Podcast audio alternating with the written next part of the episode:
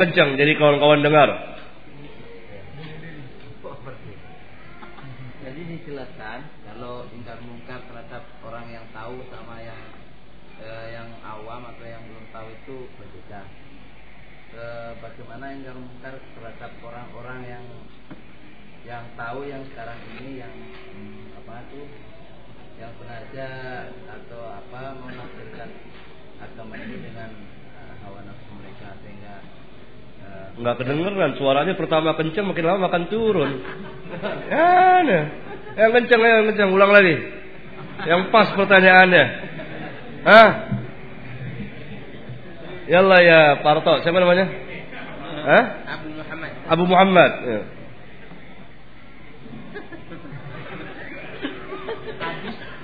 Habis. Ya udah saya paham. Ya.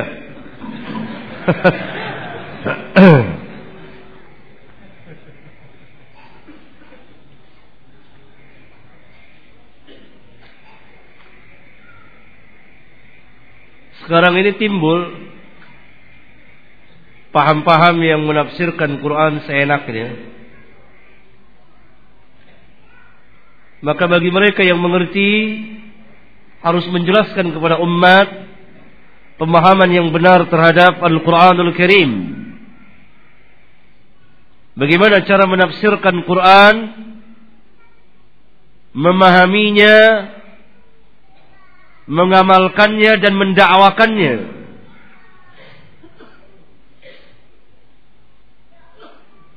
Sehingga tidak terjebak dan tidak masuk kepada tafsiran-tafsiran yang pada hakikatnya merubah Al-Quranul Karim. Merubah makna ayat-ayat Al-Quranul Karim.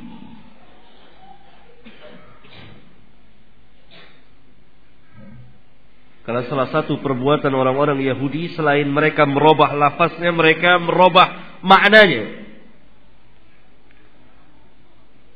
Bermacam-macam tafsiran, tapi pada hakikatnya tafsiran ini pun pernah dilakukan oleh sebagai oleh kaum batiniyah ada yang tafsir falasifah dan lain-lain banyak sekali. Maka harus dijelaskan kepada umat bagaimana cara mempelajari, memahami, mengamalkan dan mendakwakan Al-Qur'an. Harus ada metodenya. Pertama, dia harus mempunyai manhaj cara beragama yang benar atas manhaj yang hak. Kalau tidak maka tafsirannya seperti tafsiran-tafsiran dari firqah-firqah yang sesat dan menyesatkan.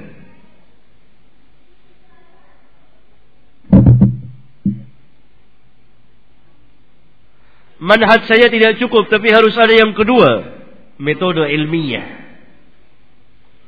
Yani dia memiliki ilmu.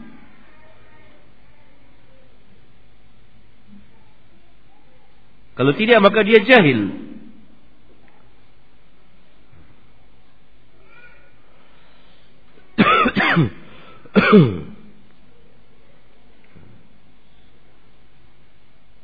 Nah keluar dari dua dua syarat ini maka dikatakan tafsirnya tafsir gerra'i. Ini tafsir yang dilarang. Seperti yang beredar sekarang. Iya, terus. Antum? Terima kasih. Saya mau tanya hukumnya asuransi sama arisan. Asuransi pertama masuk dalam bentuk maisir atau kimar, judi. Karena adanya pertaruhan antara satu dengan yang lain. Seperti asuransi kecelakaan atau asuransi jiwa. Kalau terjadi kecelakaan, kebakaran di satu gedung, maka dia dapat ganti yang lebih. Kalau tidak, maka uangnya berkurang. Ini masuk dalam bagian maisir. bisa masuk juga dalam bagian masuk juga ke dalam bagian jual beli secara garam tipuan. Seolah-olah beli kucing dalam karung. Oleh karena itu asuransi yang ada sekarang ini haram. Adapun arisan saya tidak tahu?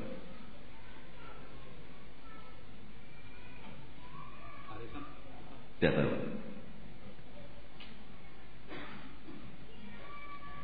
Belakang. Ada belakang? Belakang sebelah kiri ada? Kanan, di tengah sini ada yang mau tanya? Antum ada yang mau tanya? Iya. Siapa tadi? Antum? Iya.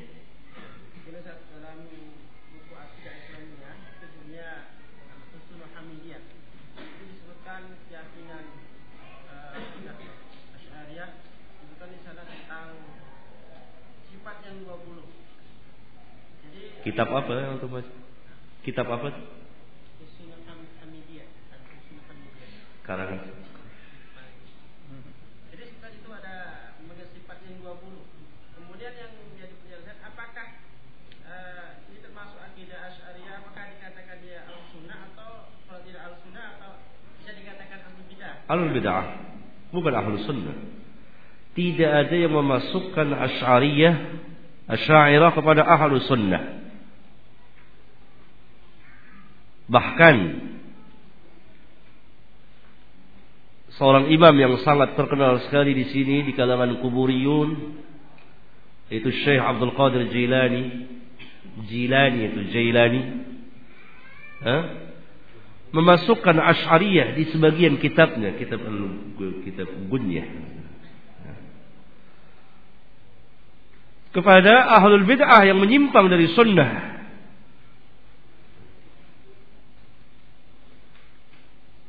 Anehnya orang-orang yang mengaku Asy'ariyah Asy'ariyah di sini menjadikan Syekh Abdul Qadir Jilani mengangkat Syekh Abdul Qadir Jilani Tuhan selain Allah. Mereka menyeru meminta-minta dan mempunyai i'tiqad-i'tiqad yang batil. Padahal Syekh Abdul Qadir Jilani di kitabnya di salah satu kitabnya mengkritik kaum Asy'ariyah dan menggolongkan mereka kepada firqah yang sesat menyimpang dari sunnah. Salah satu asas mereka adalah mendahului akal dari wahyu mendahului akal dari wahyu.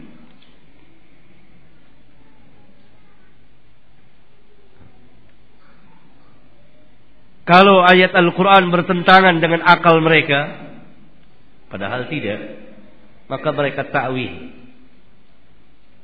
Kalau hadis, mereka akan mudah untuk menolak. Ini asas mereka.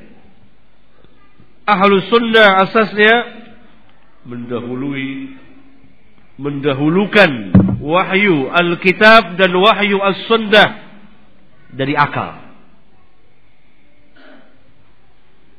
Dan lain-lain usul dasar-dasar Asy'ariyah.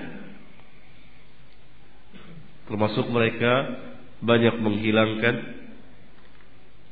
nama dan sifat Allah Subhanahu wa taala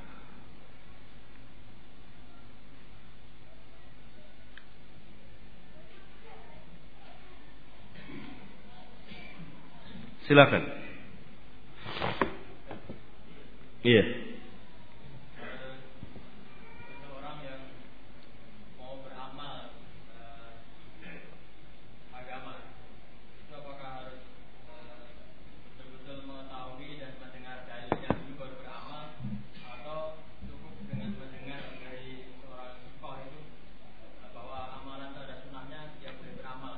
Tergantung dari tingkatan dia. Kalau tingkatan dia dari orang-orang awam, kaum muslimin,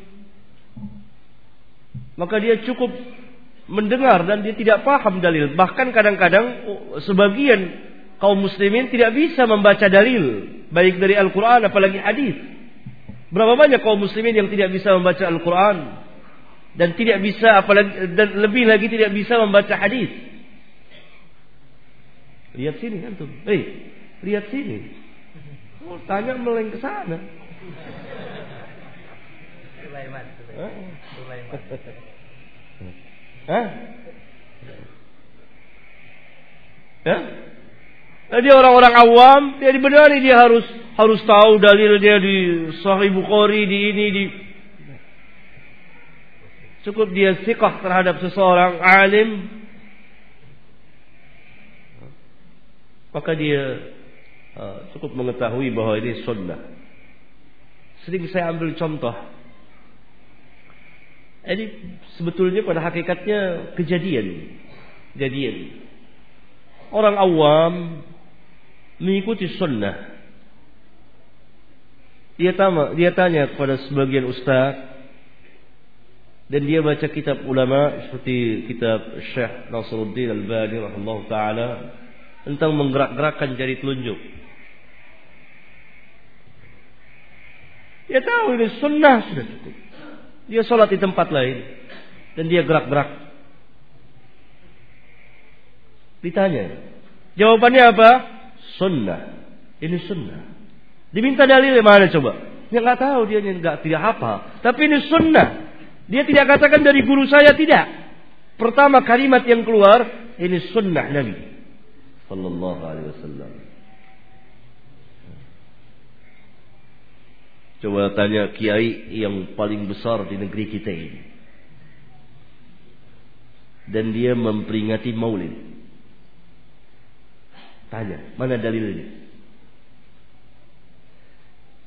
Mulutnya tidak akan sanggup mengucapkan ini sunnah Nabi sallallahu alaihi wasallam. Apa yang diucapkan olehnya? Bukankah ini baik? Demi dakwah. Tapi tidak ada kalimat ini sunnah Nabi yang mulia sallallahu alaihi wasallam. Mana yang lebih alim pada hakikatnya? Hah? Ah, lihat. Kalau misalnya tingkatannya sudah lebih tinggi dia sebagai muttabi, maka dia bisa memeriksa dalil, dalilnya di mana, di Bukhari, di Muslim, bagaimana dan seterusnya. Kemudian tingkatan sanatnya, derajatnya tergantung, tergantung tergantung orang. Silakan.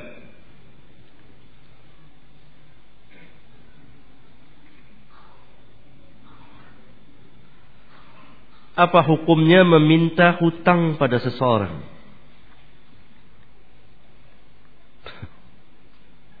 meminta hutang kepada seseorang. Menagih ya. Menagih hutang.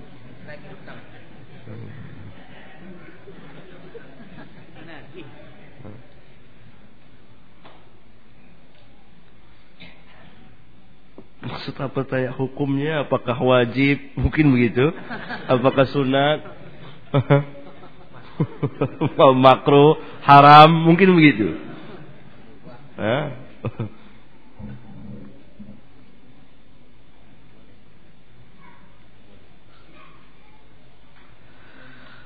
Telah datang beberapa hadis tentang uh, menagih hutang, mengurangi hutang dan seterusnya. Bukhari, Muslim dan uh, lain-lain. Uh, ya. Kalau ini hak, maka tentu uh, bukan satu juga keharusan menagih, tergantung dari orang tersebut mau ditagih atau tidak. Kalau dia tidak mau nagih, dia beri waktu, tunda dulu sampai batas waktunya. Boleh. Lillah karena Allah bahkan dia akan memperoleh ganjaran. Tapi kalau dia tagih, pun tidak terlarang. Karena itu hak dia. Bahkan menjadi satu bisa jadi satu keharusan. Orang hutang tentu kan biasanya ada waktu bulan depan saya bayar atau dua bulan lagi atau tiga bulan lagi atau setahun. Iya silakan apa tuh? Iya. Tuh tanya?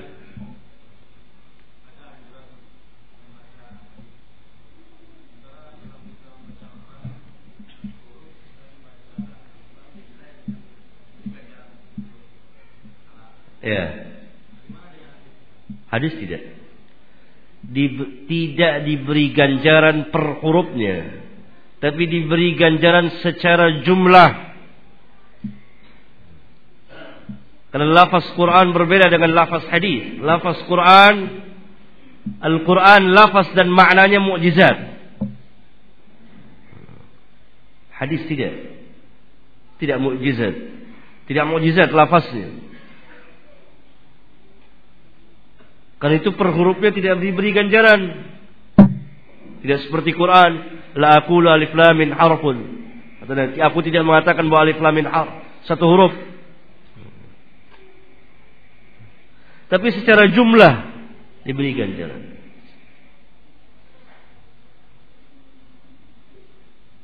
Paham secara jumlah maksudnya?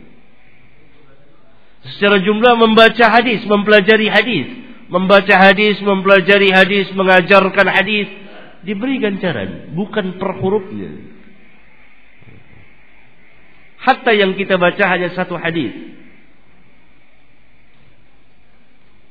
Kalau tidak ada keutamaan yang lain bagi para pengajar dan penuntut hadis kecuali berselawat kepada Nabi sallallahu alaihi wasallam setiap melewati nama Nabi sallallahu alaihi wasallam maka keutamaan itu sudah cukup menandingi keutamaan-keutamaan yang lain. Karena orang yang paling banyak berselawat kepada Nabi sallallahu alaihi wasallam mereka yang mengajar dan mempelajari hadis. Tidak ada yang lebih banyak berselawat kepada Nabi sallallahu alaihi wasallam selain dari mereka. Coba renungkan itu. Tidak ada orang yang paling banyak berselawat kepada Nabi sallallahu alaihi wasallam dan paling memenuhi firman Allah ya ayyuhalladzina amanu sallu alaihi wa sallimu taslima selain pelajar dan pengajar hadis.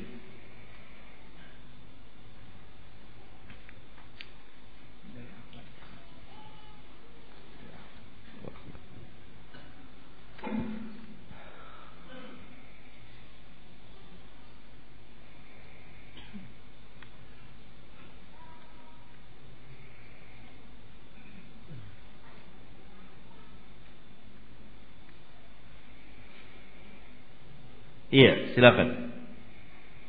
Antum.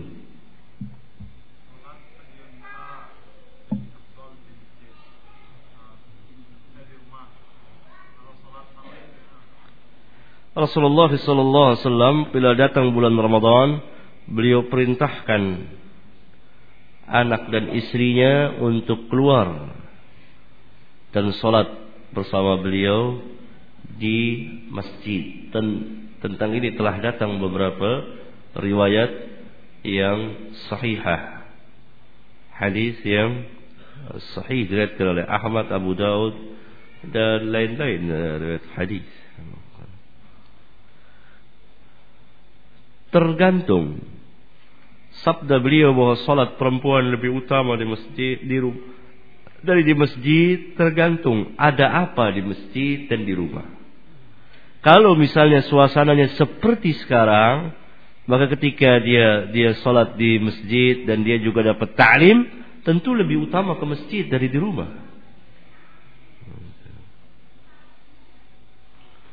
Karena itu perempuan-perempuan pada zaman Nabi Sallallahu Alaihi Wasallam pun sholat fil masjid. Tolong jelaskan hakikat jual beli dan riba dan contohnya.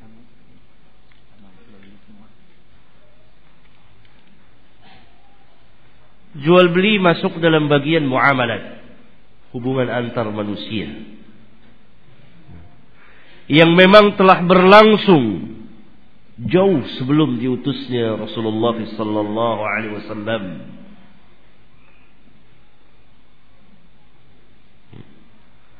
Oleh karena itu, dalam masalah muamalat yang ada hanya larangan, larangan dan larangan. Hukum asalnya boleh selama tidak dilarang. Maka hukum asal jual beli, jual beli apa saja boleh kecuali yang dilarang oleh agama. Apa yang dilarang? Saya sebutkan. Pertama, riba. Pertama, riba dengan segala bentuk cabang. Riba ada dua. Riba an-nasi'ah, hutang piutang, pinjam, meminjam. Seorang minjam nanti ketika membayar lebih.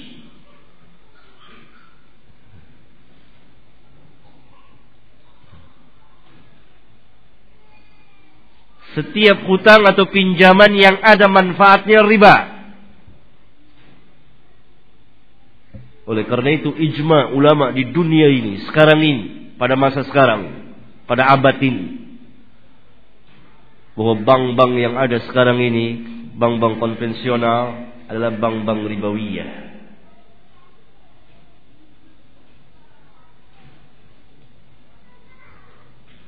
Kecuali ulama Indonesia belum ijma. Dan ini yang berbicara kepada saya langsung salah seorang yang ahli perbankan, bahkan orang uh, yang bekerja di pemerintahan.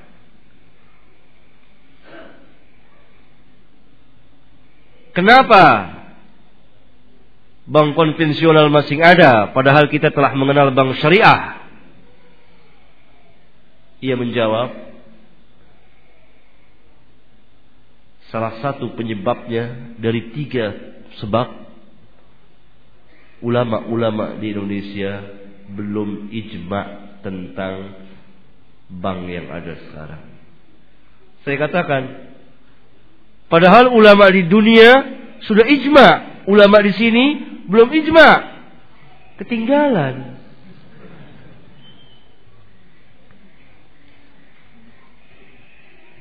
Karena memang begitu. Hukum di, di, di, di sini, hukum Islam, bisa terjadi hal-hal yang aneh-aneh. Apa yang telah diijmakan haramnya, begitu sampai di, di Indonesia sini, jadi tidak ijma. Bahkan yang haram bisa jadi tidak haram kemudian naik lagi menjadi sunat.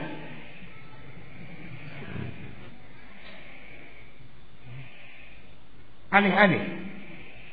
Dan ini pernah saya adakan satu penelitian khusus. Yang akan saya adakan satu muhadarah di Jakarta tentunya. Dengan judul Fikih Indonesia fikih ulama Indonesia. Tanda kutip tidak semua. Yang kedua riba fadl. Riba pertukaran barang yang sejenis. Emas dengan emas, barang-barang ribawi yaitu emas, perak, gandum, garam, korma dan dikiaskan dengan barang-barang pokok Kalau ditukar sejenis emas dengan emas maka harus sama. Kalau tidak sejenis emas dengan perak, emas dengan perak, maka boleh berlebih kurang dengan syarat kontan. Karena itu,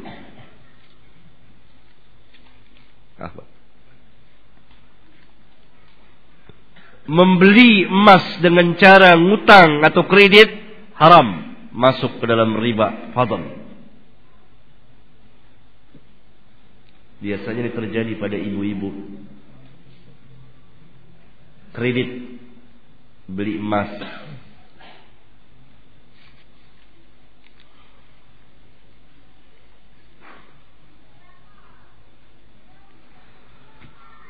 Berarti riba dengan segala cabangnya. Ini yang dilarang. Yang kedua, maisir. Perjudian dengan segala cabangnya. Salah satunya tadi kita telah saya telah terangkan asuransi termasuk maisir.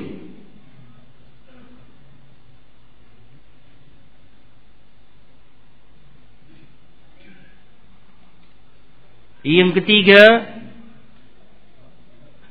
jual beli secara garar. Atau dengan istilah kita beli kucing dalam karung.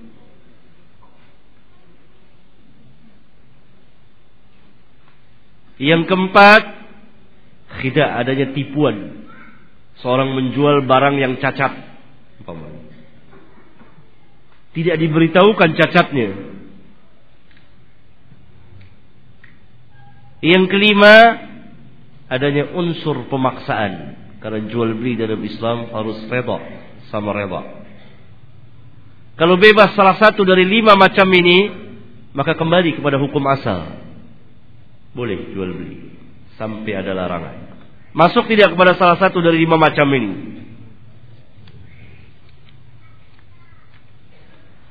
Sangat disesalkan, disayangkan karena sistem perekonomian kita dibina dan diajarkan dengan cara-cara yang tidak islami. Dan ini telah berlangsung sekian lama dan dipelajari mulai dari tingkat SMU sampai perguruan tinggi sampai mencapai gelar sarjana ekonomi, kemudian jadi pengamat ekonomi.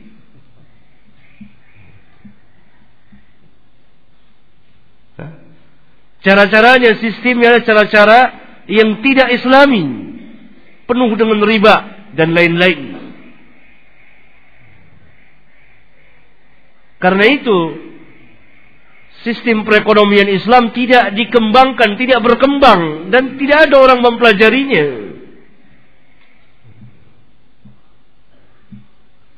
Baru mulai muncul ketika adanya bank bank syariah.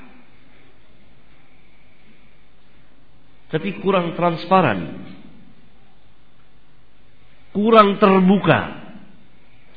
Tertutup tidak ada dialog. Bagaimana bisa dikenal bank-bank syariah ini? Ketika mereka mengadakan seminar-seminar di hotel-hotel mewah, di gedung-gedung mewah, kaum muslimin di tingkat bawah, menengah ke bawah, tidak bisa hadir dan tidak mau hadir, tidak mengenal.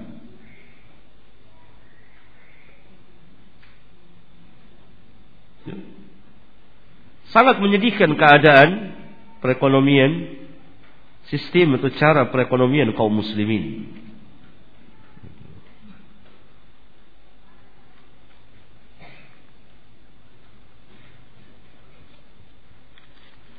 Sudah cukup.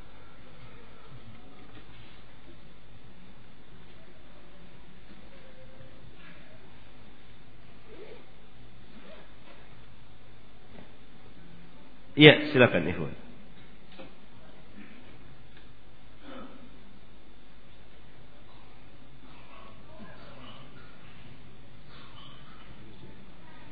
Iya. Terus iya, fadhil. Yang mana? Tunggu sebentar. Oh, iya.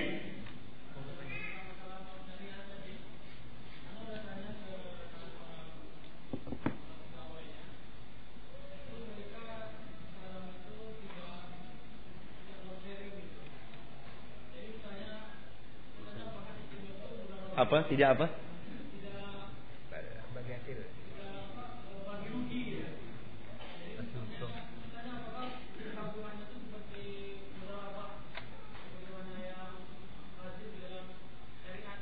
Iya. Jadi?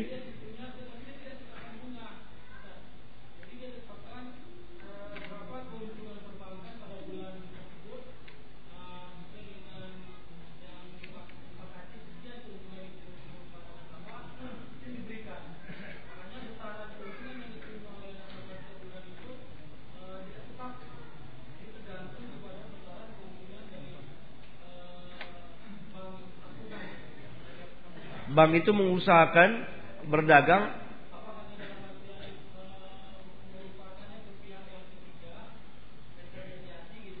Lalu nasabah ini sebagai apa?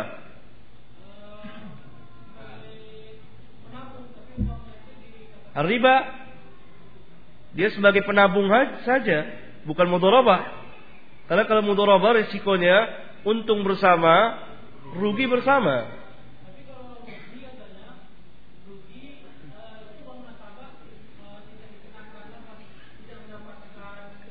Enggak, yang perlu kita dudukkan nasabah ini sebagai apa? Pemodal yang memberikan modal untuk dijalani oleh bank atau dia menabung, menyimpan. Ah, penabung bukan mudorobah, berarti bukan pemilik modal yang untuk dijalani modalannya.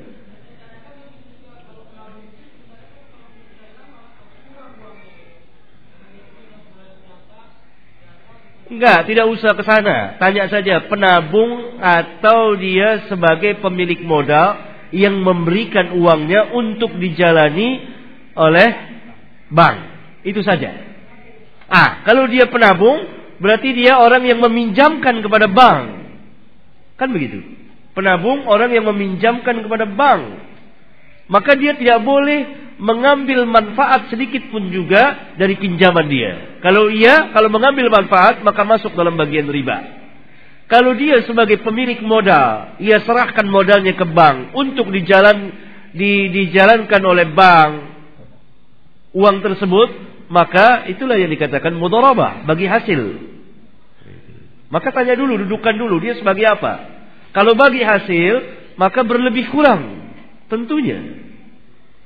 Ada kalanya untung, ada kalanya tidak. Tapi kalau bank kadang-kadang dalam jumlah yang besar dalam untuk berdagang, tentu sudah uh, bisa memperkirakan bahwa ini golipnya adalah untung, insya Allah. Dan keuntungan per bulan rata-rata bisa sekian umpamanya. Tapi kalau dia sebagai penabung, dia tidak boleh ngambil manfaat. Ya, fadal. Yang kencang.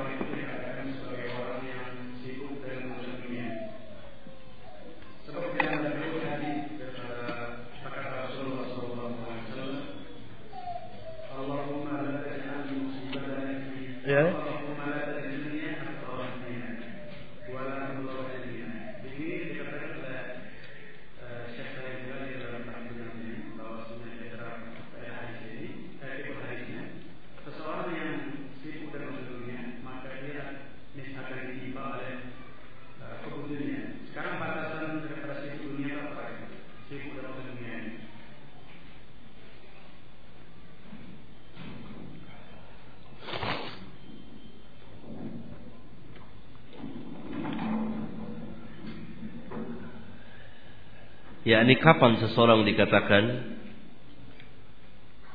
sibuk dalam urusan dunia gitu. Iya. Batasannya gimana? Jadi yang dikatakan dia hubbud dunia Nah, sehingga nanti akan melahirkan hukum dunia. akan melahirkan hubbud dunia.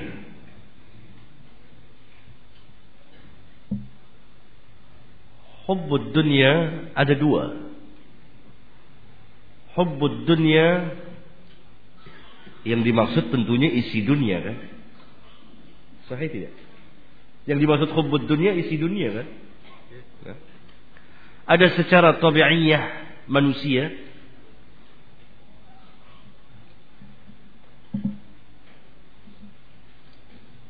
tabi'iyah tabiat manusia antum cinta duit tidak?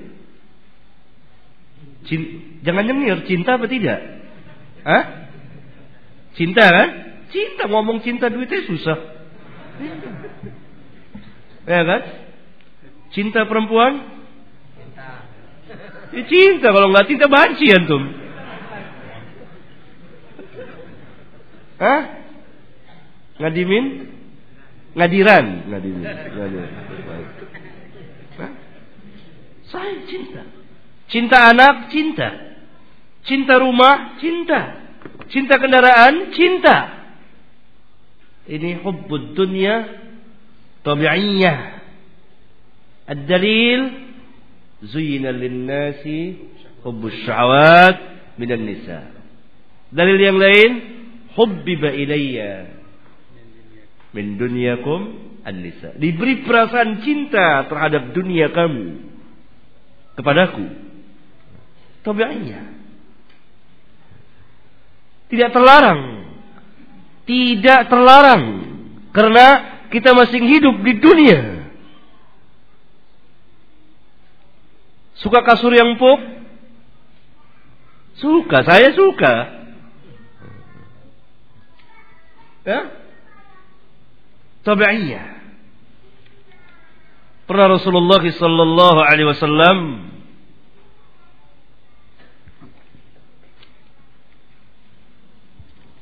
tidur ditikar dan bercap badannya ketika bangun. Lalu sebagian sahabat ingin membuatkan kasur yang empuk untuk Nabi sallallahu alaihi wasallam. Akan tetapi Nabi sallallahu alaihi wasallam mengatakan, "Apa artinya dunia bagiku? Mali walid dunia." Aku seumpama orang yang sedang mengadakan perjalanan, yakni dunia ini. Kemudian berhenti sejenak, yakni di dunia ini lalu melanjutkan perjalanan. Hadis ini memberikan pelajaran-pelajaran yang tinggi kepada kita. Perhatian sahabat kepada Nabi yang mulia sallallahu alaihi wasallam. Zuhudnya Nabi dalam kehidupan dunia. Tidak tamaknya beliau dalam kehidupan dunia. Dan sedikitnya dunia beliau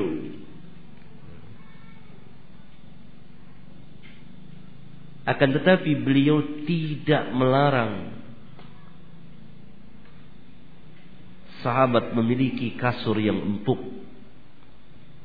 Karena beliau tidak katakan, jangan kamu pakai kasur yang empuk. Tidak. Beliau hanya mengatakan apa artinya dunia bagiku. Dan dari hadis itu kita mengetahui bahwa pada zaman sahabat ada kasur yang empuk. yang biasa mereka pakai. Ini urusan dunia tabi'iyah yang ada pada tabiat manusia yang tidak bisa dihilangkan dan tidak mungkin dihilangkan, hanya diarahkan, hanya dikendalikan. Kulu wasrabu wala tusrifu kata Allah. Makan dan minum, jangan berlebihan. Kata Nabi SAW, kalau saya diundang untuk makan zira, kaki kambing, paha atau kura tulang yang dagingnya sedikit mau dia karena dalam Islam diajarkan seorang itu hidup dengan keadaan yang ada pada dia dan kenyataan yang ada pada dia Manhaj salaf mengajar, mengajarkan hidup dengan keadaan yang ada padanya Kaya dengan kekayaannya, miskin dengan kemiskinannya. Kalau miskin ngaku kaya, pura-pura kaya, sombong. Wa'ailun mustakbir. Orang miskin yang sombong.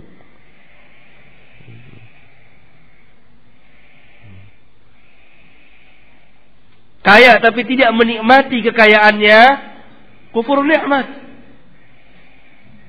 Ada orang kusut masai rambutnya datang kepada Nabi, Nabi tegur, apa engkau tidak punya uang untuk membeli?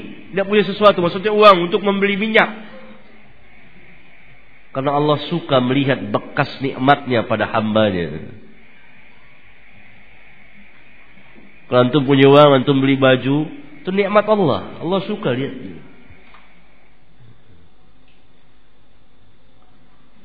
Ya? Lihat Rasulullah SAW ketika tanya sama istrinya, ada makanan apa Apa jawab istrinya? Hanya ada cuka, ya. Kemudian beliau mengatakan sallallahu alaihi wasallam sebaik-baik makanan cuka. Beliau hidup dengan keadaan karena keadaan itu nggak ada kecuali cuka. Ini namanya kona'ah. Dan hadis ini tidak bisa dijadikan dasar.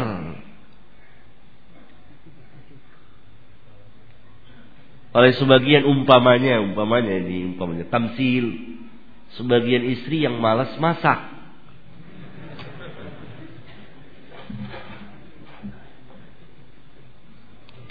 Padahal uang ada. Misalnya seorang suami memberikan nafkah untuk belanja makan, ada daging, kambing, ada ayam, ada ini, ada itu. Tahu-tahu makanan sampai di rumah yang kering-kering. Kerupuk, sambal teri.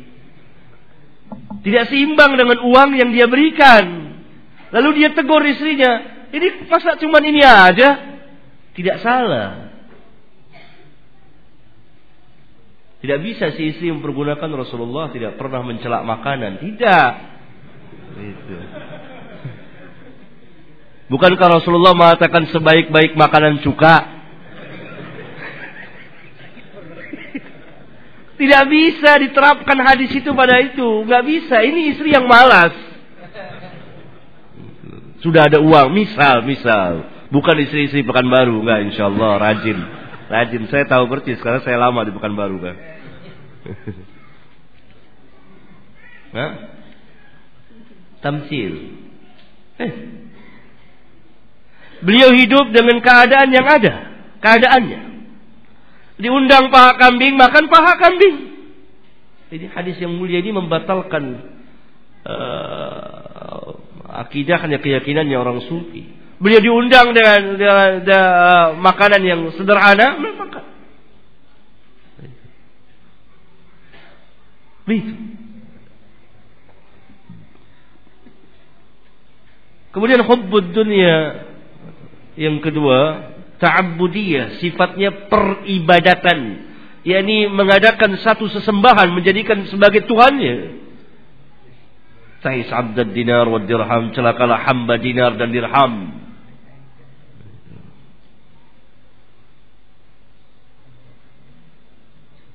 Nah, di sini yang akan membawa dia cinta yang berlebihan kepada dunia itu sudah melampaui tabiat dia sendiri sehingga menjadikan dunia ini sebagai Tuhan, sebagai ilahnya dan dia tentu akan lupa akan akhirat. Tapi kalau seorang menikmati dunia berjalan sesuai dengan tabiiyahnya yang ada pada dia, apalagi kalau dia mampu dan dia ingin sama saja dengan manusia lain. Seperti orang yang mampu membeli baju yang harganya sekian sekian, tapi dia tidak mau. Bukan karena pelit, bukan. Tapi ingin baju yang juga dipakai oleh orang lain. Dia dapat ganjaran. Karena tawadu,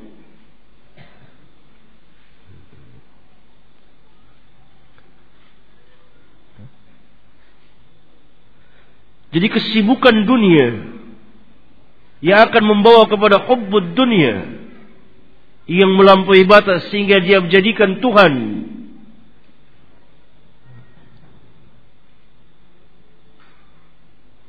yang dia telah meninggalkan akhirat.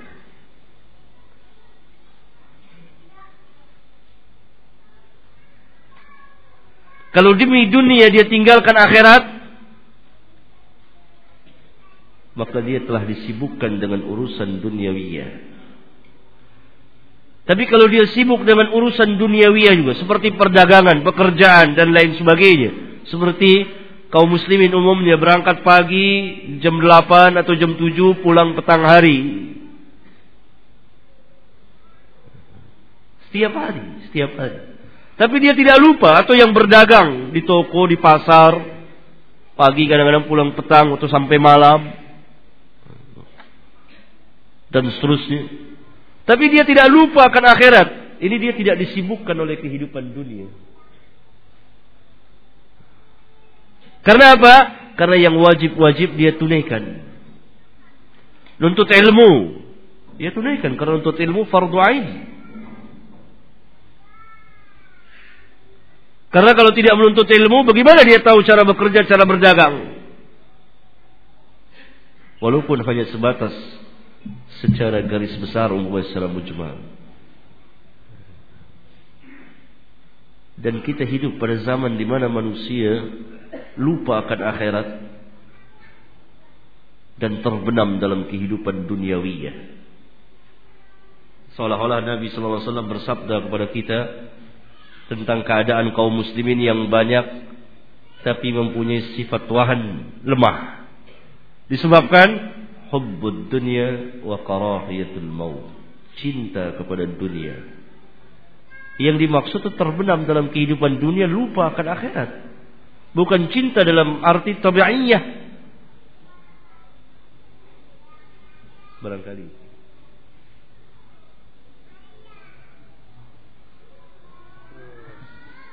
Dalam masalah tadi kan ada tersinggung masalah ada orang yang miskin kemudian dia pura kaya ini orang orang terkabir ya sombong dia.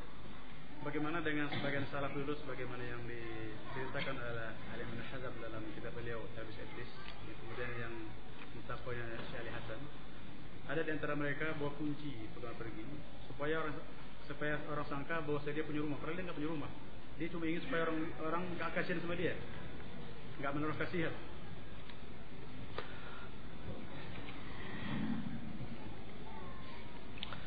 Pertama, itu bukan dalil. Sahih? Sahih bukan dalil? Kalau bukan dalil tidak bisa jadi hujah. Pertama. Yang kedua, beda yang mereka maksudkan beda dengan hadis. Yang mereka maksudkan adalah ta'affuf untuk menjaga kesopanan diri yang Allah Subhanahu wa taala katakan orang-orang miskin yang ta'affuf sehingga orang yakni orang yang tidak tahu menyangka mereka kaya. Cukup. Adapun yang sombong ini sengaja menampakkan dirinya bahwa dia pura-pura yakni kaya dalam arti kibir. Beda, beda. Kalau si miskin dia ta'affuf, menyembunyikan diri orang sangka dia mampu, dia punya, dia tidak lapar. Padahal perut lapar sekali. Ini ada keutamaan. Dan itu yang dimaksud oleh kaum salaf. Jangan di. Di belakang.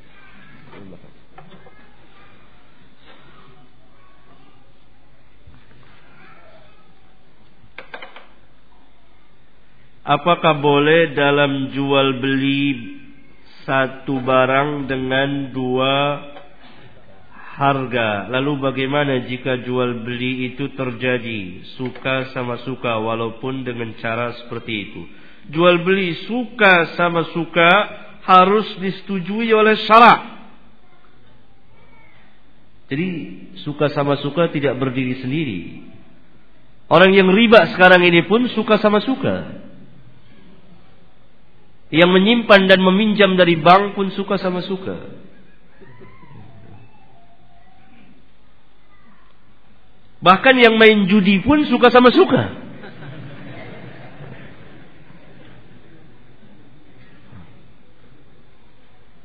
Jual beli kredit seperti ini dilarang oleh Rasulullah sallallahu alaihi wasallam.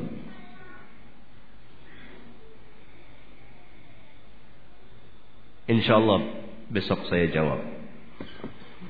Karena harus saya terangkan dengan panjang lebar. Malam ada pengajian sini. Malam besok ada malam. Eh, enggak ya? Siang. Siang. Malam ada. Ya. Ada sih. Enggak ada, enggak ada. Malam dari sini. Mohon penjelasan tentang bisnis atau ekonomi yang islami. Bagaimana kaidahnya dan uh, uh, contohnya. Saya sering saya terangkan dalam Islam luas sekali bisnis atau uh, jual beli atau perdagangan selama tidak dilarang. selama tidak dilarang. Tentunya dia membutuhkan uh, modal, membutuhkan ke, kecerdikan. Dan memang pasar harus dikuasai oleh kaum muslimin. Satu hal yang tidak pernah diajarkan di sekolah-sekolah ekonomi dan tidak pernah diamati oleh pengamat ekonomi. Satu kaum, satu masyarakat, satu bangsa, satu negeri apabila ingin berubah perekonomiannya maka harus diputar balik. Dijungkir balikan. Dia harus mayoritas pengusaha dan minoritas buruh.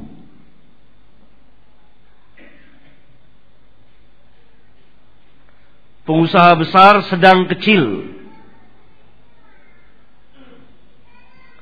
Selama satu negeri yang mayoritasnya buruh, pengusahanya minim, sedikit, maka perekonomiannya sukar untuk naik.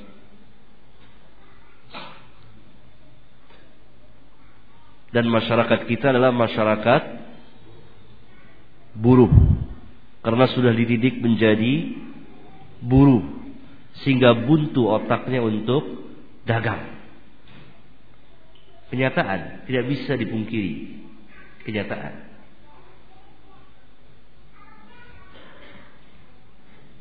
Dan senang menabung menyimpan uang dalam waktu tahun-tahunan tidak pernah diputar uangnya.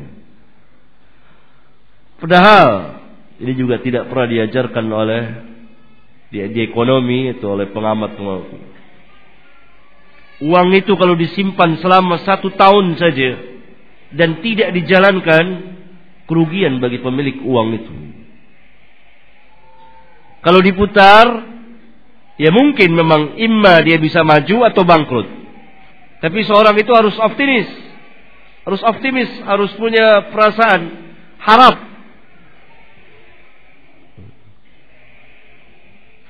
Suara apa? Itu suara apa? Oh bebek. Oh kodok.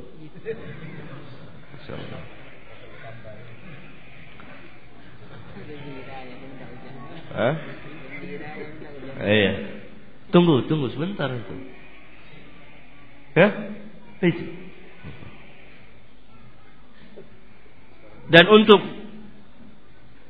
menuju kepada perekonomian Islam dan kemajuan kaum muslimin harus berlepas diri dengan sistem kufar dan keterikatan dengan mereka. Dan ini tidak bisa orang per orang.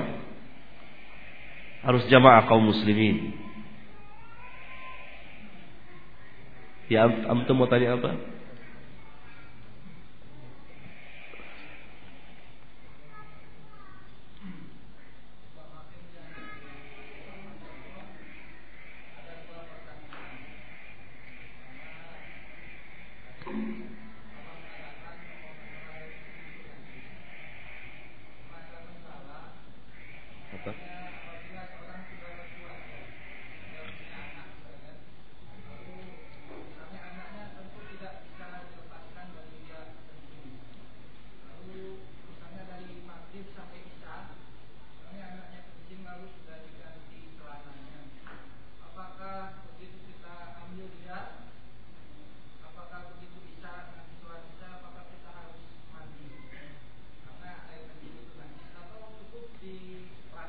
Dibasuh bagian yang kena kencing.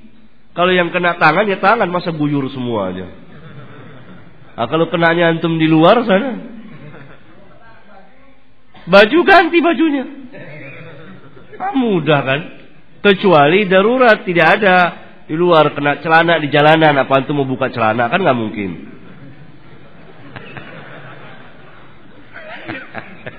Ngadiran ketawa. Ya. Antum dulu di Jakarta kan? Ya. Udah pindah ke sini, Puan baru. Masya Allah. Ya.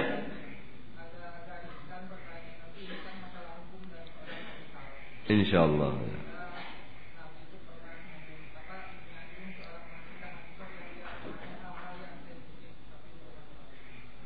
Iya, iya.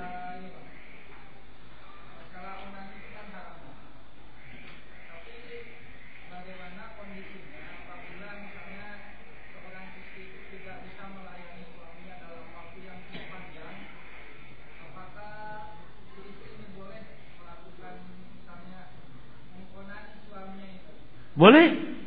Jangankan itu, misalnya istri lagi sedang haid dan suami tidak bisa menyalurkan syahwatnya dengan jalan hubungan suami istri, boleh dengan cara seperti itu atau dengan cara lain.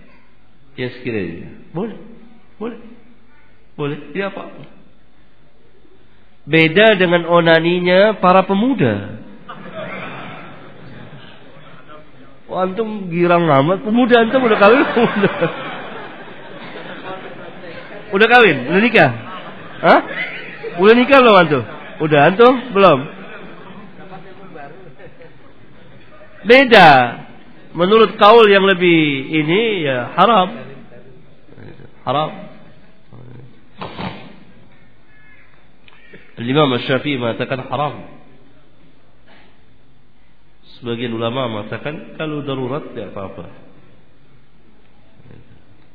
Ya ini sekiranya dia dapat terjerumus kepada uh, zina. Tapi orang tidak tidak jima kan tidak mati. Karena itu tidak ada darurat. Kalau orang tidak makan, mati. Maka itu diberi rukhsah untuk makan babi. Kalau jima tidak. Harus yang halal.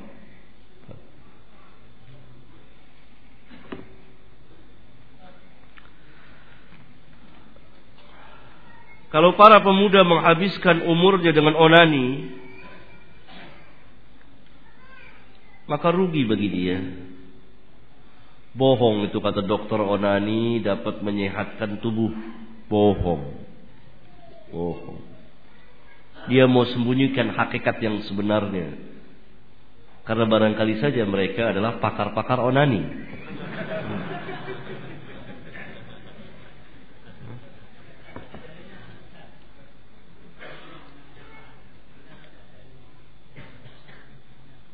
Isna'u kulla syai'in illa nikah.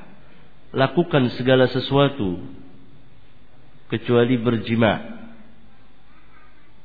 Nabi ditanya tentang perempuan yang haid. Apa yang ia harus lakukan? Kerjakan segala sesuatu kecuali jima. Paham? Riwayat Imam Muslim dan fatwa para ulama di antara Al-Imam An-Nawawi membolehnya. Begitu. Antum sudah beristri? Paham tamaman. Ya. Bagi pemuda maka nikah, nikah. Onani akan membuat mudarat. Lihat pemuda-pemuda yang sering onani, maka pertama dia akan lemah badannya. Karena orang kurang jima, lemah, banyak jima, lemah. Kurang jima, dia tidak ya ini akan lemah. Mani tidak keluar. Tapi kebanyakan onani ini banyak mengeluarkan mani pemuda akan lemah, tubuhnya lemah. Bohong para dokter itu. Kenyataan pemuda-pemuda itu lemah, pucat. Kemudian otaknya juga akan lemah, daya hafalnya. Daya hafalnya, daya pikirnya akan lemah.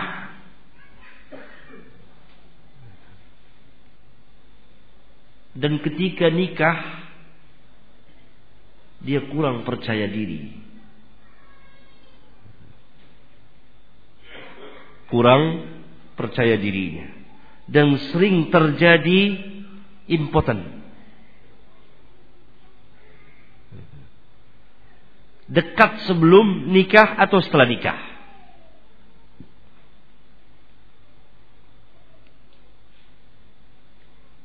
Pada dia mantum para pemuda Nikah. Nikah aja. Nikah.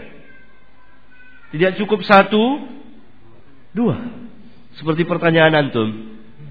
Yang satu lemah, fadl, nikah untuk yang kedua. Ya?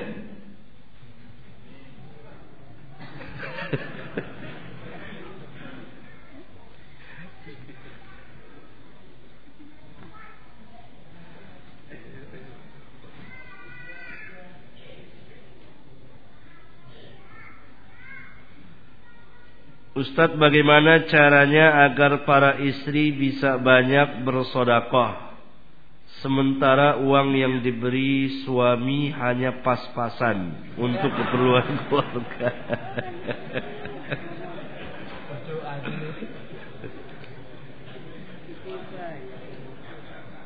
Sodakoh tidak hanya dengan mal Tapi kullu ma'rufin sadaqah kata Nabi sallallahu alaihi wasallam. Setiap kebajikan itu adalah sedekah. Doakan suaminya agar Allah tambahkan rezekinya, agar Allah memberikan dan seterusnya. Supaya nanti kalau dia diberi tidak pas-pasan lagi.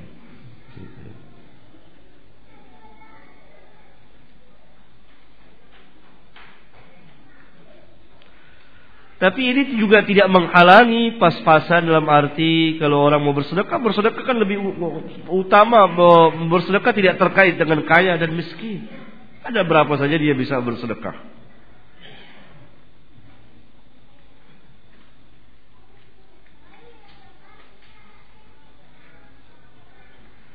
Anak hasil zina tidak boleh dinikahkan oleh bapak kandungnya. Hadis apa yang mendasari hal tersebut? Hadis yang tegas tidak ada, tapi istinbat cara mengeluarkan hukum dari hadis yang telah ada.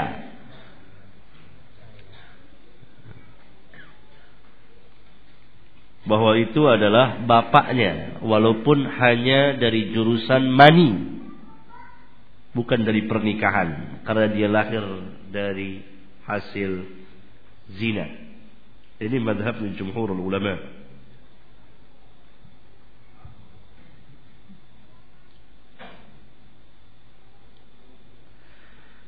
Bolehkah kita menceritakan kemiskinan seseorang dengan tujuan agar orang tersebut membantu atau bersodakah kepada orang miskin tersebut? Boleh. Boleh. Si fulan itu, si A, si B itu miskin. Suaminya belum ada kerjaan. Mudah-mudahan ada orang yang mau mencarikan dia bekerja. Begitu boleh. Boleh. Bagaimana hukumnya koperasi simpan pinjam yang ada jasanya? Riba. Karena pinjam meminjam tidak boleh ada manfaatnya sedikit pun juga.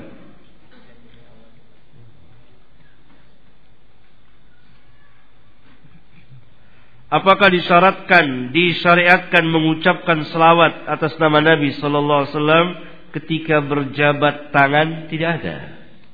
Tidak ada satupun ucapan ketika berjabat tangan kecuali ucapan salam ketika berjumpa. Assalamualaikum Waalaikumsalam.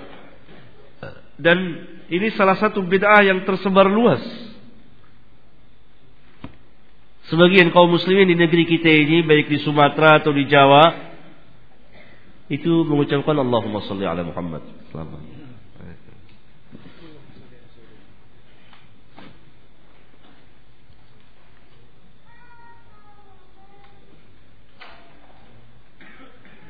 Pada saat kapan dalam solat disunahkan menggerak-gerakkan jari dan pada saat kapan sunnah menghentikannya menggerakkan jari? Ketika duduk dan ketika membaca tahiyat atau tasyahud dan sampai salam dari mulai membaca tahiyat sampai salam.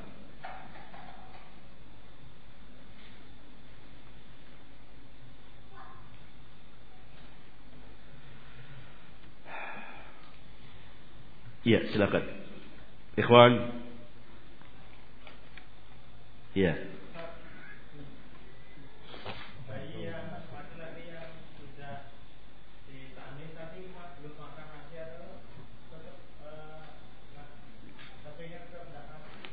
Udah masing menyusui. Apa? Tahnik, tahnik enggak, tidak terkait. Yus, itu masih yus. Masing suci. Masing ya.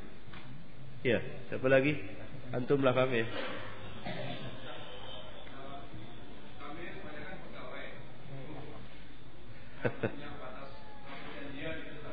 Hah?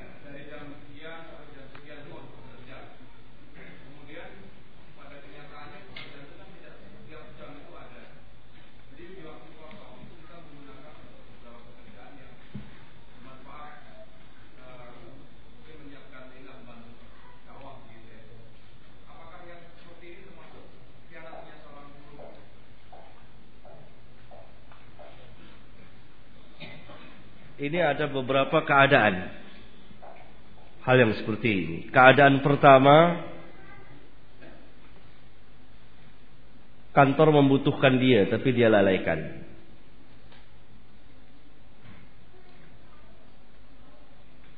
Ini jelas tidak boleh. Keadaan yang kedua, dia keluar dari kantor. Ini tergantung perjanjiannya dengan kantor. Tergantung perjanjiannya dengan kantor. Kalau kantor tidak boleh, boleh tidak? Kalau misalnya ada pekerjaan sudah selesai dalam sekian waktu, sudah ada waktu kosong satu dua jam.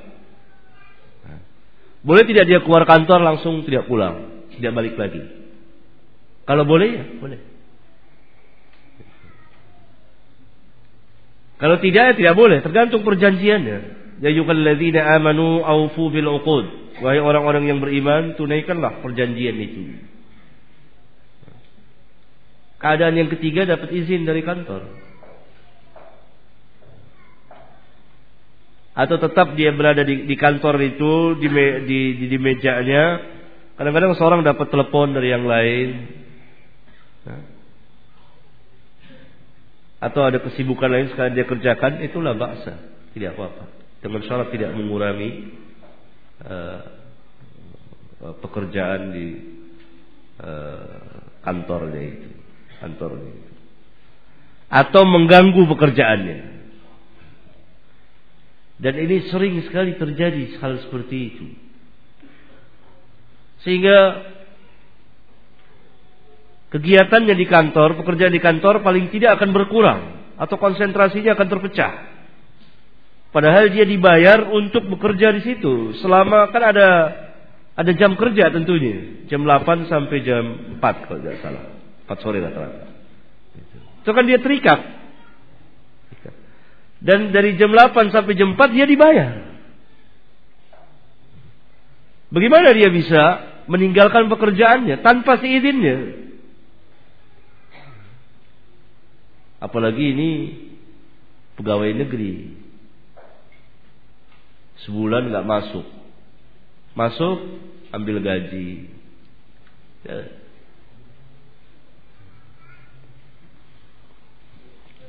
maka yang terbaik izin. Kecuali tidak memudaratkan. Itu lagi kerja di meja kerja kantor. Lihat kegiatan apa yang antum mau bantu. Coba berikan contohnya apa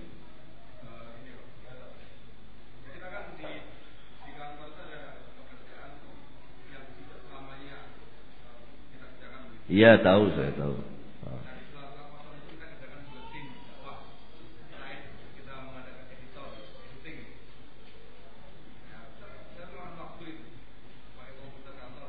Pakai komputer kantor nggak boleh. Apa kantor bayar antum untuk pakai itu nggak boleh. Hatta untuk dakwah nggak boleh. Antum harus izin karena itu hak orang. Kecuali komputer antum Nanti pakai telepon kantor lagi. Buat telepon ke rumah, buat ini. Boleh.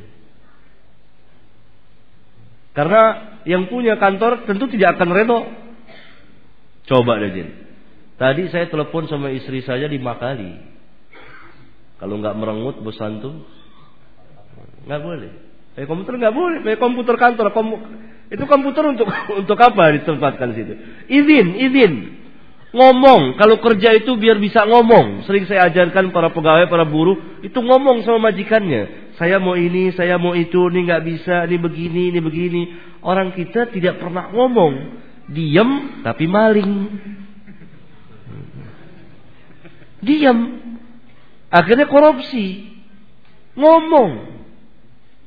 Ngomong. Ngomong biasa. Saya mau ini, saya mau ini. Kalau sekiranya ini, potong gaji saya dan sekian. Ya, bisa.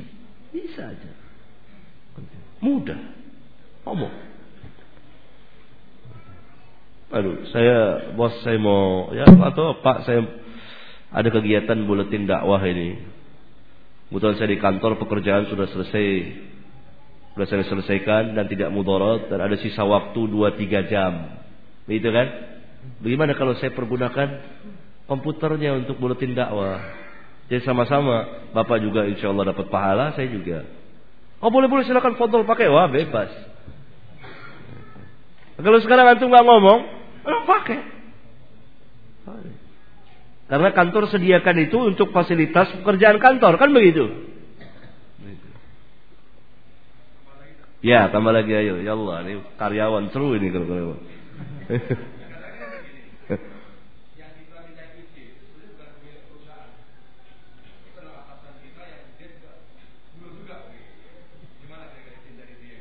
yang jadi atasan antum saat itu.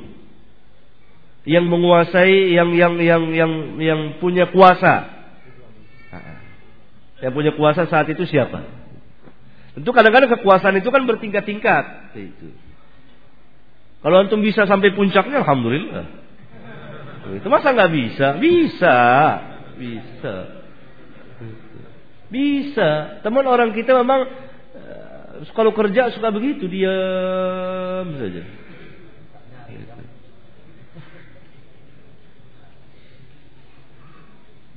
Atasannya itu kayak amirnya. Ya, biasa saja, biasa saja. Ada adabnya, yes. Iya. pakai komputer kantor. Masya Allah. Ada pakai telepon kantor sampai satu jam kadang-kadang orang telepon kantor. Bayangkan berapa duit kantor bayar. Coba beritahukan sama atasannya, nggak berani.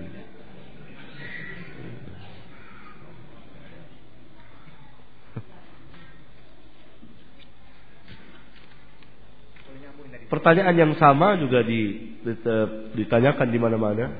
Memakai fasilitas kantor dalam rangka dakwah untuk buat ini, buat ini. Ya, boleh. Habis waktunya. Ya. Menyambung tadi sakit, boleh sakit? Satu. Ya. Tadi. Ya. Uh, kadang-kadang kan begini kan pekerjaan kantor itu kita bawa pulang. Iya. Kemudian saya kita ngeprint, print uh, 20 lembar di rumah. Iya. Ya, itu kan pakai cinta kita, pakai uh, peralatan listrik kita. Ah. Pas kadang-kadang kita terdesak ngeprint satu lembar di kantor. Jadi kompensasi seperti itu gimana? Ya, yang antum print di, di, di rumah ya minta ganti sama kantor. Salah sendiri kenapa ngeprint di rumah? Antum ikhlas nggak apa-apa, kalau ikhlas nggak apa-apa, dapat pahala kan? Ikhlas nggak apa. Tapi ini kan bukan bicara itu, bicara boleh tidak nanti timbal baliknya kan ke sana. Itu.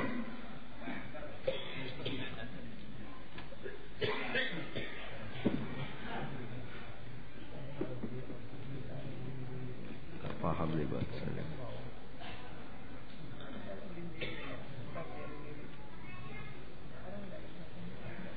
Iya.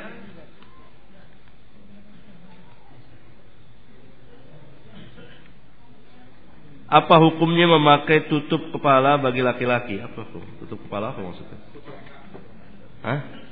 Kopia, pici atau apa?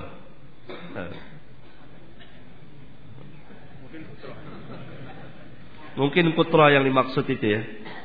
Yang dimaksud itu. Iya, silakan.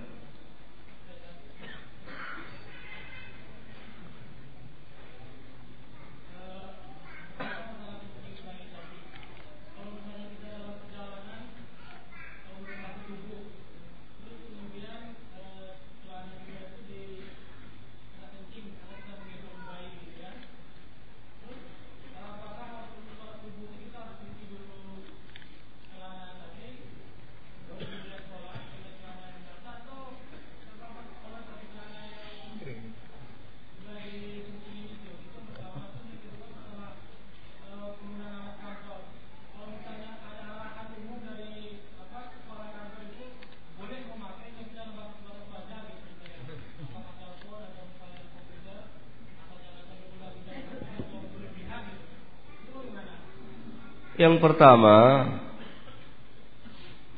kalau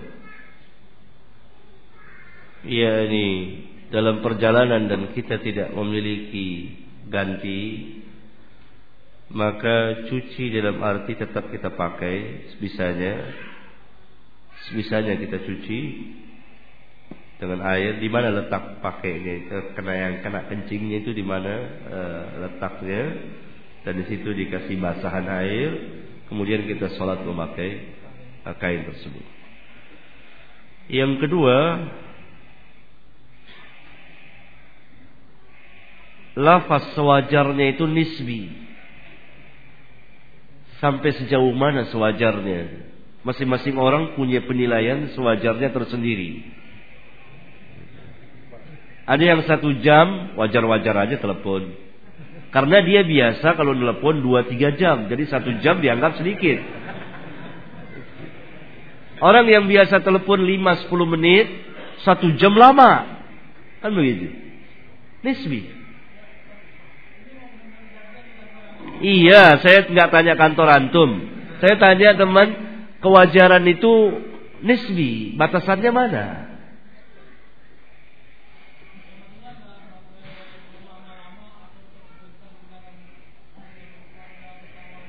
Ah, ya sudah. Tapi uh, kalau dibolehkan seperti itu memang ya nggak apa-apa.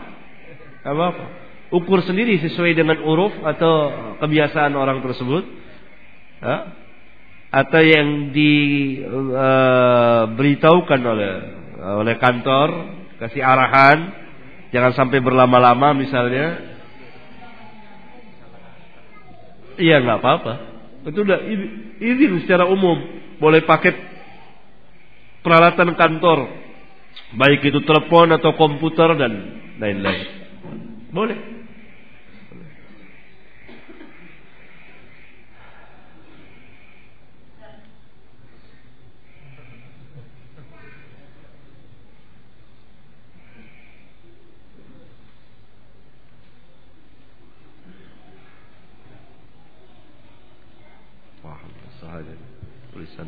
Iya.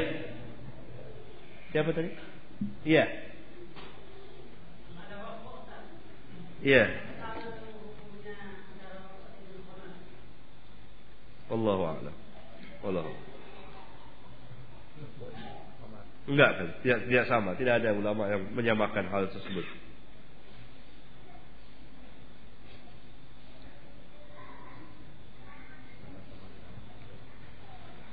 Wanita yang sholat berjamaah imam dan satu makmum. Apakah imam ini selesai salam menghadap ke makmum? Nggak bisa kan? Berdampingan gimana ngadepnya? Kecuali satu depan, satu belakang baru dikatakan menghadap. Kalau berdampingan sejajar, bagaimana bisa menghadap?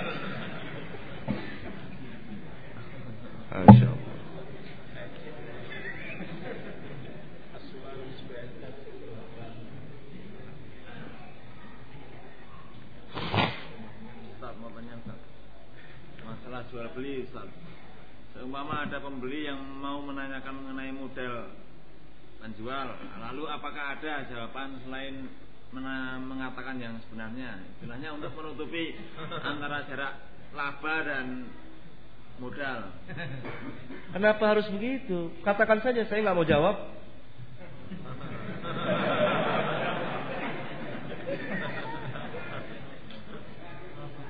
ah itu biasa.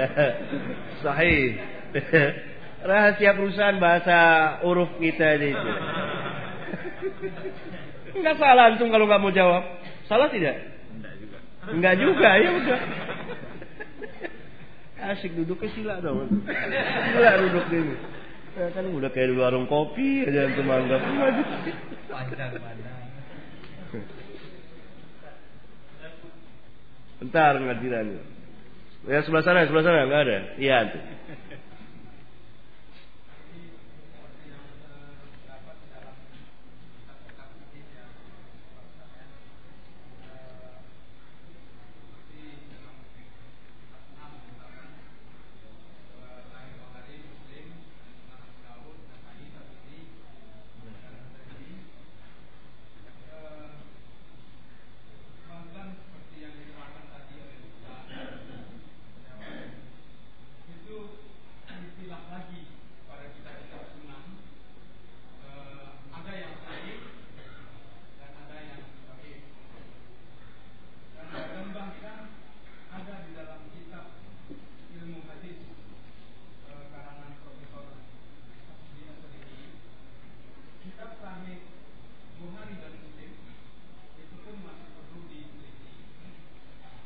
Tidak, tidak. Hasbi As-Siddiqi tidak mengatakan seperti itu.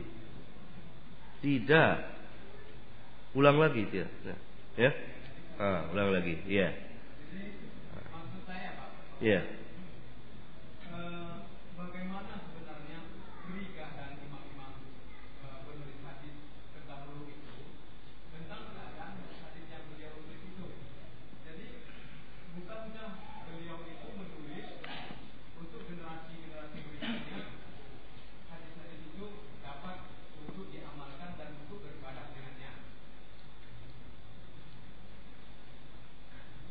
Titik.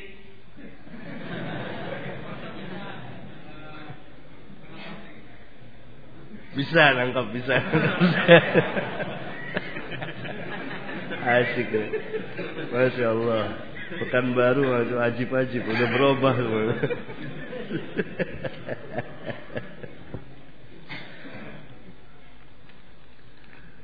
Eh, Alhamdulillah kita bersyukur kepada Allah Kemudian kepada para imam kita Yang telah menghabiskan umur mereka Untuk mencari dan mengumpulkan hadis Kemudian menyeleksinya Mana yang sah dan mana yang tidak Kemudian menjelaskan rawi atau martabat Martabat derajat orang-orang yang meriwayatkannya Rawi-rawinya dan seterusnya. Mereka kumpulkan dan mereka pun telah menurunkan sanatnya. Dan sanat itu adalah jalannya orang-orang yang meriwayatkan terantai dari bulan-bulan sampai kepada Nabi yang mulia sallallahu alaihi wasallam. Dan ini merupakan kekhususan bagi umat ini. Sehingga dapat diketahui mana riwayat yang sah dan mana riwayat yang tidak sah. Dan kalau kita membuka lembaran-lembaran kitab hadis yang demikian banyak, taruhlah kitab yang enam, ya, maka kita akan dapati sanat demi sanatnya.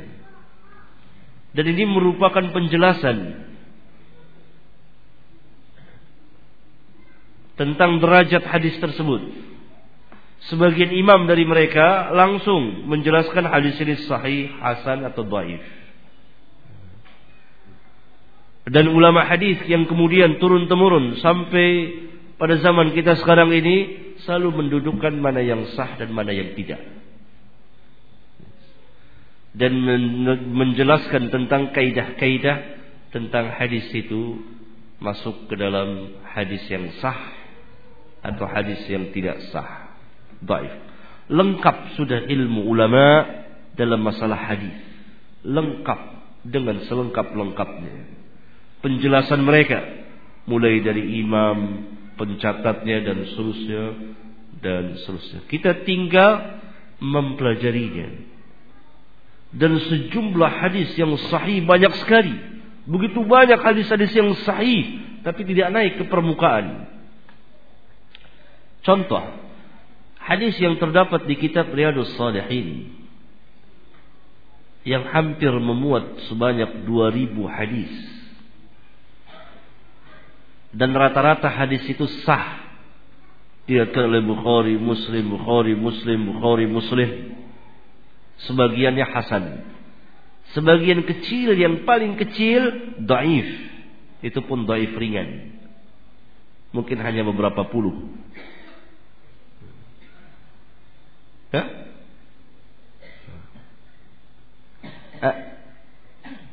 Dari kitab yang seperti inilah hendaknya kaum muslimin mengambil hadis-hadis tersebut. Kemudian melihat penjelasan para ulama tentang hadis tersebut.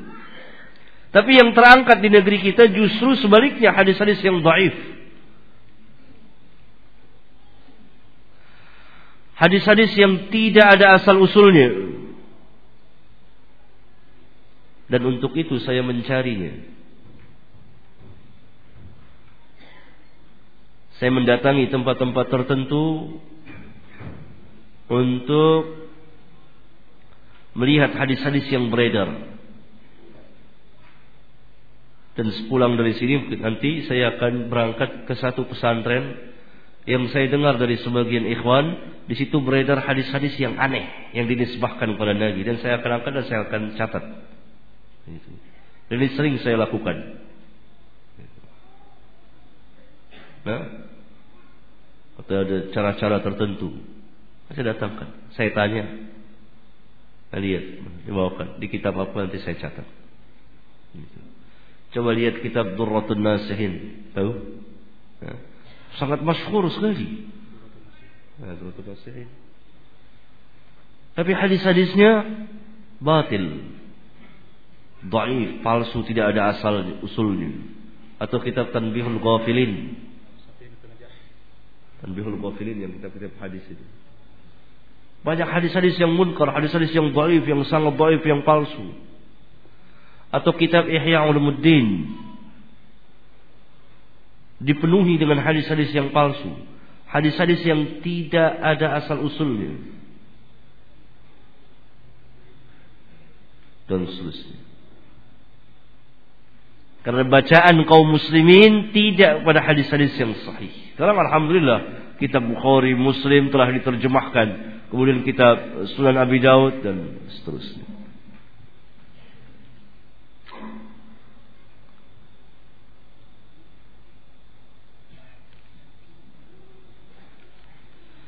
Apakah perbedaan itu adalah rahmat?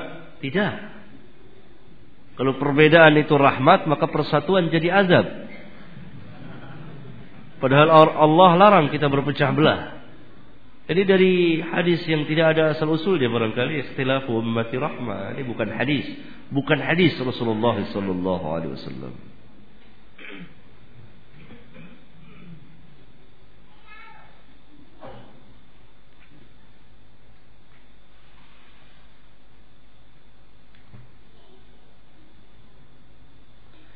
Perselisihan sesama umat Islam semakin lama semakin jelas seperti dalam perayaan hari-hari besar Islam yaitu Idul Fitri dan Idul Adha. Tetapi pada satu Muharram tidak ada yang meributkannya.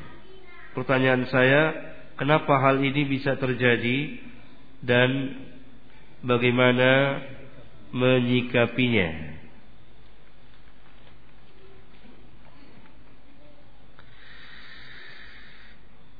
Perpecahan umat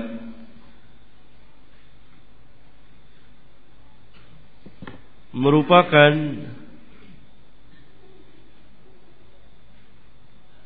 takdir kauniyah takdir Allah di alam semesta ini bahwa umat Islam akan berpecah belah menjadi 73. 72 terancam nar dan satu dijanjikan jannah. Dan sekaligus termasuk takdir syar'iyah. Takdir kauniyah tidak bisa dirubah hidup dan kematian dan kejadian-kejadian yang Allah Subhanahu wa taala telah tentukan bahwa umat ini akan berpecah belah menjadi 73 dan pasti berpecah belah. Ini takdir kauniyah. Takdir syar'iyyahnya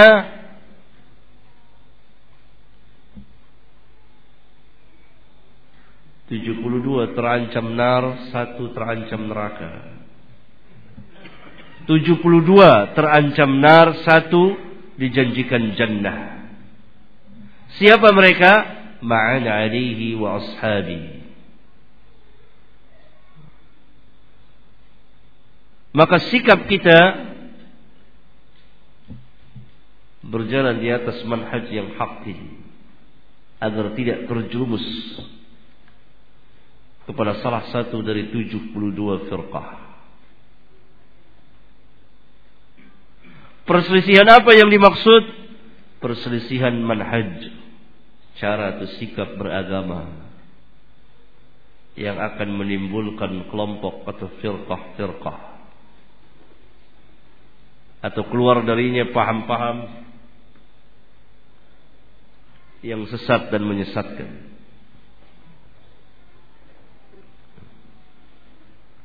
Maka seorang muslim harus berjalan di atas manhaj yang hak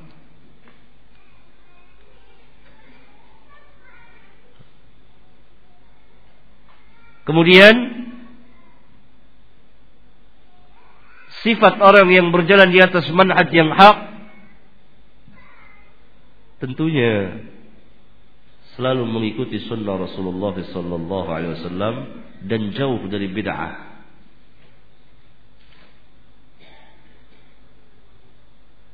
Kalau ia mengikuti sunnah Rasulullah sallallahu alaihi wasallam, tentu ia akan melihat bagaimana Rasulullah sallallahu alaihi wasallam mengamalkan Islam dan mendakwakan Islam bersama para sahabat. Pernahkah para sahabat memperingati hari-hari besar?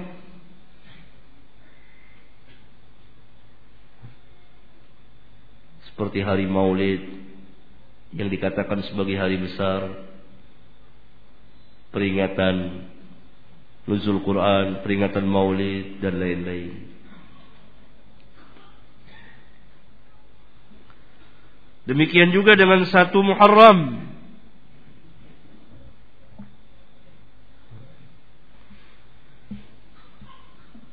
Tidak ada diperingati tahun baru Islam. Tidak ada.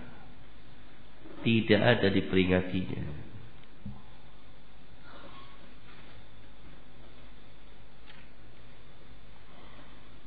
Ya. Habis waktunya? Cukup sampai di sini. Masih ada waktu lagi bagi kita. Dan saya lihat antum sudah capek. Hah? Insyaallah besok kita ketemu lagi. Segar lagi antum. Kita bicara lagi dakwah. Masih panjang waktu, masih panjang.